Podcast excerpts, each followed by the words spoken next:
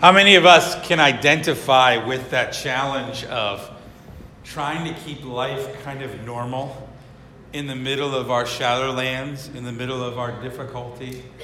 Stuff that you want to talk about, but you're so tired of talking about that you can't bring yourself to keep bringing it up. We have all been in those times in the shadowlands. And today I want to take a look at the life of Jesus and uh, try to find some hope for these moments. Uh, when, when I was a youth pastor, uh, I did a series for Lent with my, my youth kids where we looked at Jesus in film. Like we would watch 10, 15 minutes of Jesus from all kinds of, of uh, films that uh, were about the life of Jesus. And you'll recognize some of these, I think, right? King of Kings and Jesus of Nazareth, the Jesus movie. Uh, anybody know this one? Jesus Christ Superstar. This is the one everybody should get. Godspell, right? Um, this is a movie called The Color of the Cross, where Jesus is black and uh, uh, the cross is racially motivated. I'm not sure everybody here has seen that one. Uh, this was from the last temptation of the Christ, Willem Dafoe. A little hard to take as Jesus, but there he is. This one's from a show called Family Guy. Um, you can see Jesus in all kinds of films. And we, so what we did was we looked at all these different portrayals of Jesus and we, we sort of compared them and said, well, what is, what is Jesus really like? And what are all these attempts to portray Jesus on film? And what we found was it's very hard to portray Jesus on film. Okay? It just is. Sometimes Jesus seems so like robotic, he's barely human. You know what I mean? He's sort of holy and walking around. And then sometimes in some of these films, he's so human, he's kind of wussy, right? He's kind of, uh, it's just hard to get him right. How do you get him right? This has been a tr- trouble for the church for a long time because Jesus sort of goes beyond our ability to understand him. Uh, here's a bunch of common pictures of Jesus that you may have seen or similar pictures. What do you notice about all of our pictures of Jesus? Long hair and beard. Long hair and a beard. And he's, let's, let's call a spade a spade. He, he's Caucasian. Okay? In most of our portrayals of Jesus, he's Caucasian. Now, kind of interesting that we do that. If you look at paintings from around the world, for instance, these are paintings from China. Okay? This is Mary, Joseph, and the baby Jesus. Okay, this is uh, Jesus. Uh, I can't remember which story this is. This is Jesus' baptism by John the Baptist. Isn't it kind of strange to look at and see um, an Asian Jesus? Okay, now we look at paintings from Africa. We, we get a Jesus very different from what we are expecting. Interestingly enough, Jesus stayed for a while in Egypt, probably with family there, which means Jesus had African relatives. Okay, put that together. He probably looked more like this than what our pictures of him are. Okay? Think about all these different images of Jesus that we have. Um, we often put him with a beard because we know he had a beard. In one of the Gospels, his beard is plucked out on his way to the cross. Okay? But his long hair, that is probably not accurate. Okay, Jesus in those days, he probably, they would have seen long hair as something that women would have had. He probably had shorter hair. Um, but he did have a beard. It's just hard to get him. And, and interestingly enough, the Bible doesn't ever tell us what Jesus looked like. Kind of a strange omission, right? In 2001, forensic anthropologist Richard Neave created a model for a Galilean man for a documentary for the BBC worked on an, working on an actual skull found in the region and different paintings and pictures of people in the region. So he tried as an anthropologist to say, here's what Jesus really may have looked up based on the science. Everybody ready for this? Okay. Now, this is totally made up, but it's made up based on skull and based on some of the pictures and stuff we have from those times. Not pictures, paintings. Okay? Not what we expect, right? It's difficult for us to see Jesus, to understand him, to imagine him. Shows up in films, but it shows up in our own heads, right? What do we do? We actually make a Jesus that looks a little bit like us, okay, or looks like the paintings we've seen instead of imagining what he really looked like. But Jesus is just hard to get anyway, even if it's not about what he looks like. Think about the portrayals of the Gospels that Jesus eats, he gets tired, he gets angry and flips over tables, he gets thirsty, he is touched by people, he weeps at the death of John the Baptist. I mean, we get this real picture that Jesus is, is human. But at the same time, he can walk on water, right? He can calm storms. He can multiply loaves and fishes. He can give sight to the blind. He can uh, call people back from the dead. And so the church, very early on, has wrestled with who is this Jesus? Who is this Jesus? And, and they have had a couple options. First of all, he could be fully God that's like pretending to be human. Some people suggested that, that he sort of pretends like he's human, but really he's God. Or he could be fully human and not really God. He's just a special human that God endows. After all, there are all kinds of Bible characters that do special things, right? Maybe he could be like Moses or like Elijah, where he's not God. He's just endowed with special powers by God. Maybe he's part human and part and part God at the same time. Kind of oil and water, and they're both in there, right? And they sort of mix around. Sometimes he's one, sometimes he's the other. And then maybe he's part God, part human, but he sort of flips back and forth. So he gets hungry, he's human, and then he walks on water. That's the God, Jesus, that's actually doing that, right? And there was a lot of debates about this in the early church, and there has always been a lot of debates about this. And the answer that they've come up with, the only thing that makes sense out of all the data, is that Jesus was fully God and fully human. You got to say he was both, and that neither took away from the other, neither diminished the other. That that's a mystery beyond our ability to explain, but it's the only answer the Bible gives us, the only answer that makes sense of the biblical data. He's got to be both fully human and fully God.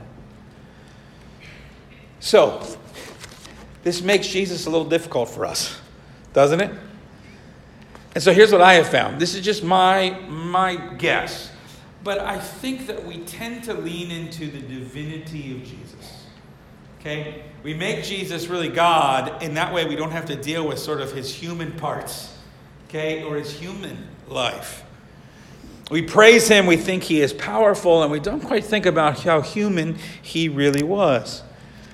And here's the problem the problem when you go through the shadowlands, when you go through these difficult times of pain and suffering in your life, is that the divinity of Jesus becomes a problem for us.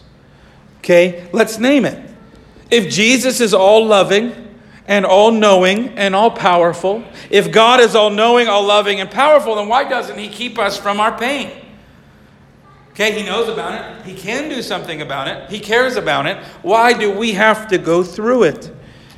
I think this is partially why, when we go through difficult times, we, we kind of leave our faith at the door or we deny the difficulty that we're going through because it's just easier sometimes than facing the theological or faith crisis that we can have in the Shadowlands. It rattles us, doesn't it? Have you ever had something bad happen that rattles your faith? That where you question all of a sudden your faith? How could God do this? But I think instead of questioning the divinity of God, we need a better sense in our Shadowlands of the humanity of God, that He is fully human that Jesus lost Lazarus. He probably lost his father at a young age. That uh, he knows grief. He lost friends. He was betrayed by friends. And this passage that we have of Jesus in the garden is one of my favorite passages because it, it's, it's here in the garden that we see the humanity of Jesus and the pain of Jesus, the grief of Jesus, all laid out before us. The text is very clear. He knows what is coming. He knows what is coming. He has been in the Gospel of Luke very clearly heading towards Jerusalem. He's been predicting what's going to happen. He shows up in the garden after what?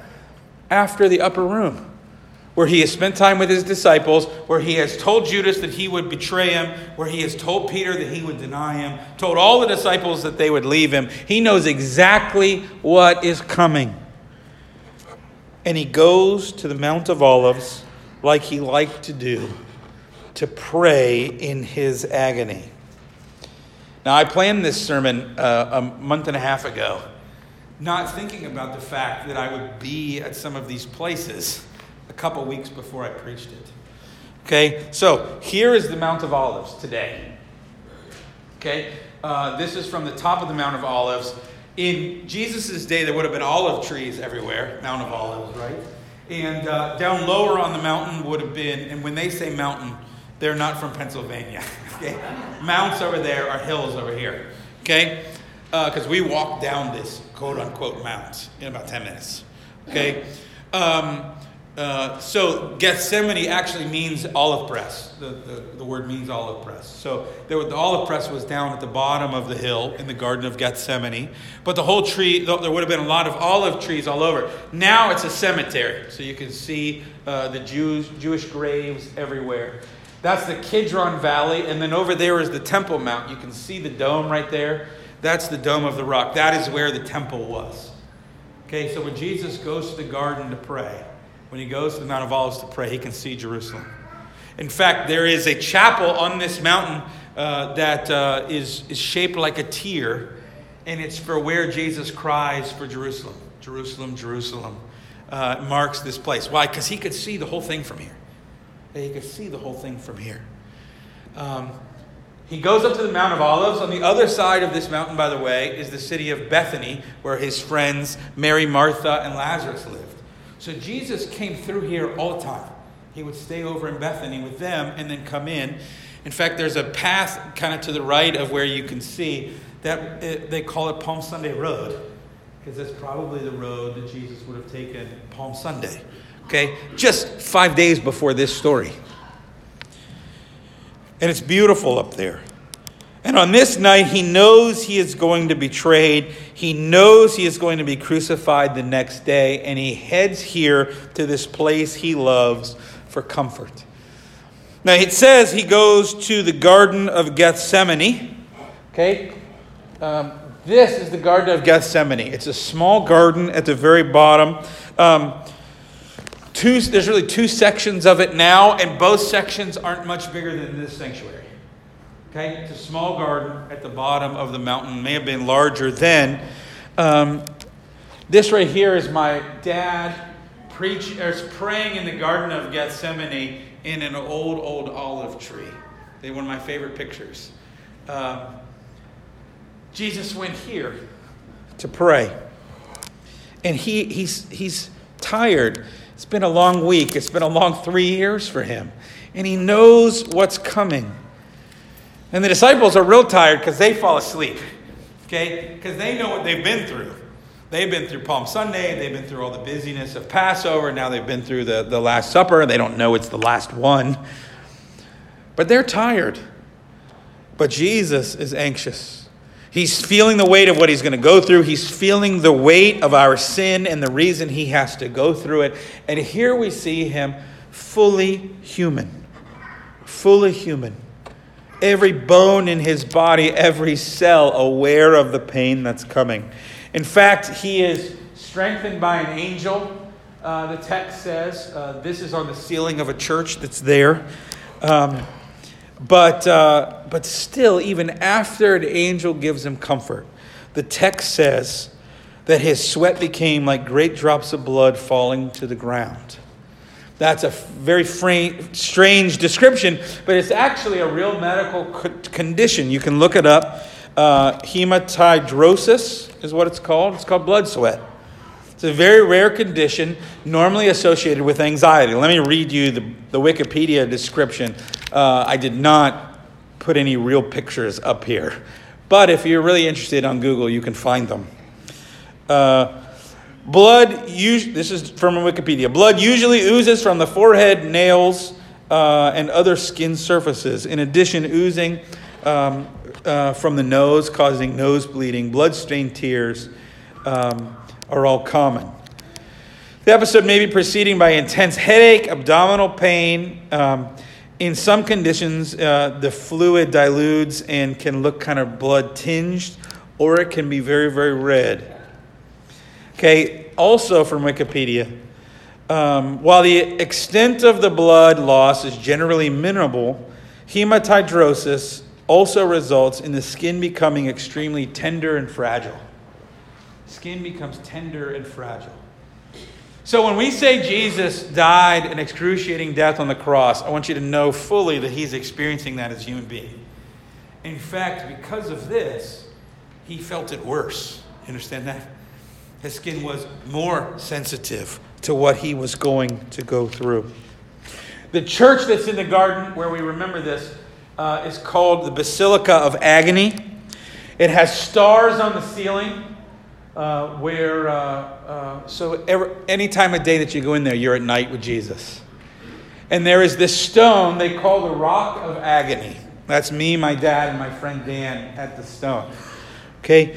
Um, ever since the early church, they have believed that this is the rock that Jesus prayed on and sweat drops of blood uh, on the night he was betrayed. Um, if it's not, it's within 30 yards of this, you understand? Uh, but now there's a church marking this stone as that place. I gotta tell you, I'm not one of those people that's real into mystical experiences, okay? I'm a good logical guy. But I was in tears here. In part because I, I love this story. I'm so aware of how important this story is that Jesus feels pain, he feels grief. And when I'm anxious and when I'm struggling, I look to this picture of Jesus in the Garden of Gethsemane as very important for me. Because I don't want to serve a God. I don't know about you. I don't want to serve a God that's far off in my pain and grief. Okay? I don't want a God that's out there somewhere looking through binoculars wondering how I'm feeling. Okay? In fact, of all the religions, this is the only religion that says, we're the only religion that says that God actually suffered, that He knows what it's like to have pain and suffering. We worship a God who entered the shadow lands. In fact, he sweat drops of blood not for his own sin, not for just what his pain was going to be, but for us. He is experiencing this for us. I think this is so important. Because whatever you are going through, I'm telling you, Jesus has been there. Are you waiting for bad news? Jesus sat around in the garden waiting to be arrested. Are you in pain or awaiting pain like a surgery? Jesus was waiting to be crucified. Do you feel alone in your grief and in your pain? Jesus' friends slept and betrayed him and denied him and ran in fear. Do you feel betrayed and abandoned by others? Jesus, Jesus knows that. Are you anxious? Jesus sweat drops of blood in his anxiety.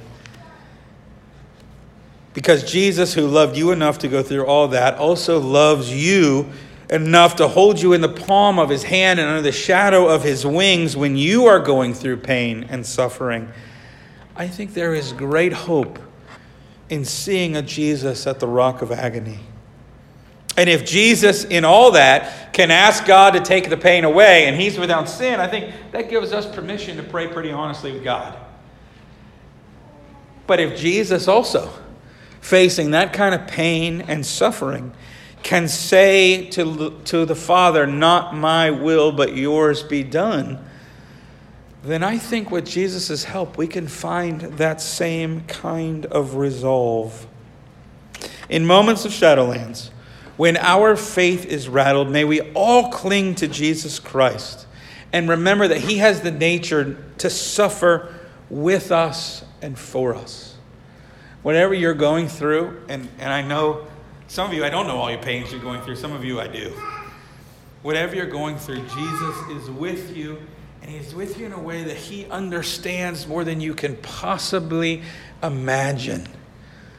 Cling to that hope. Let us pray.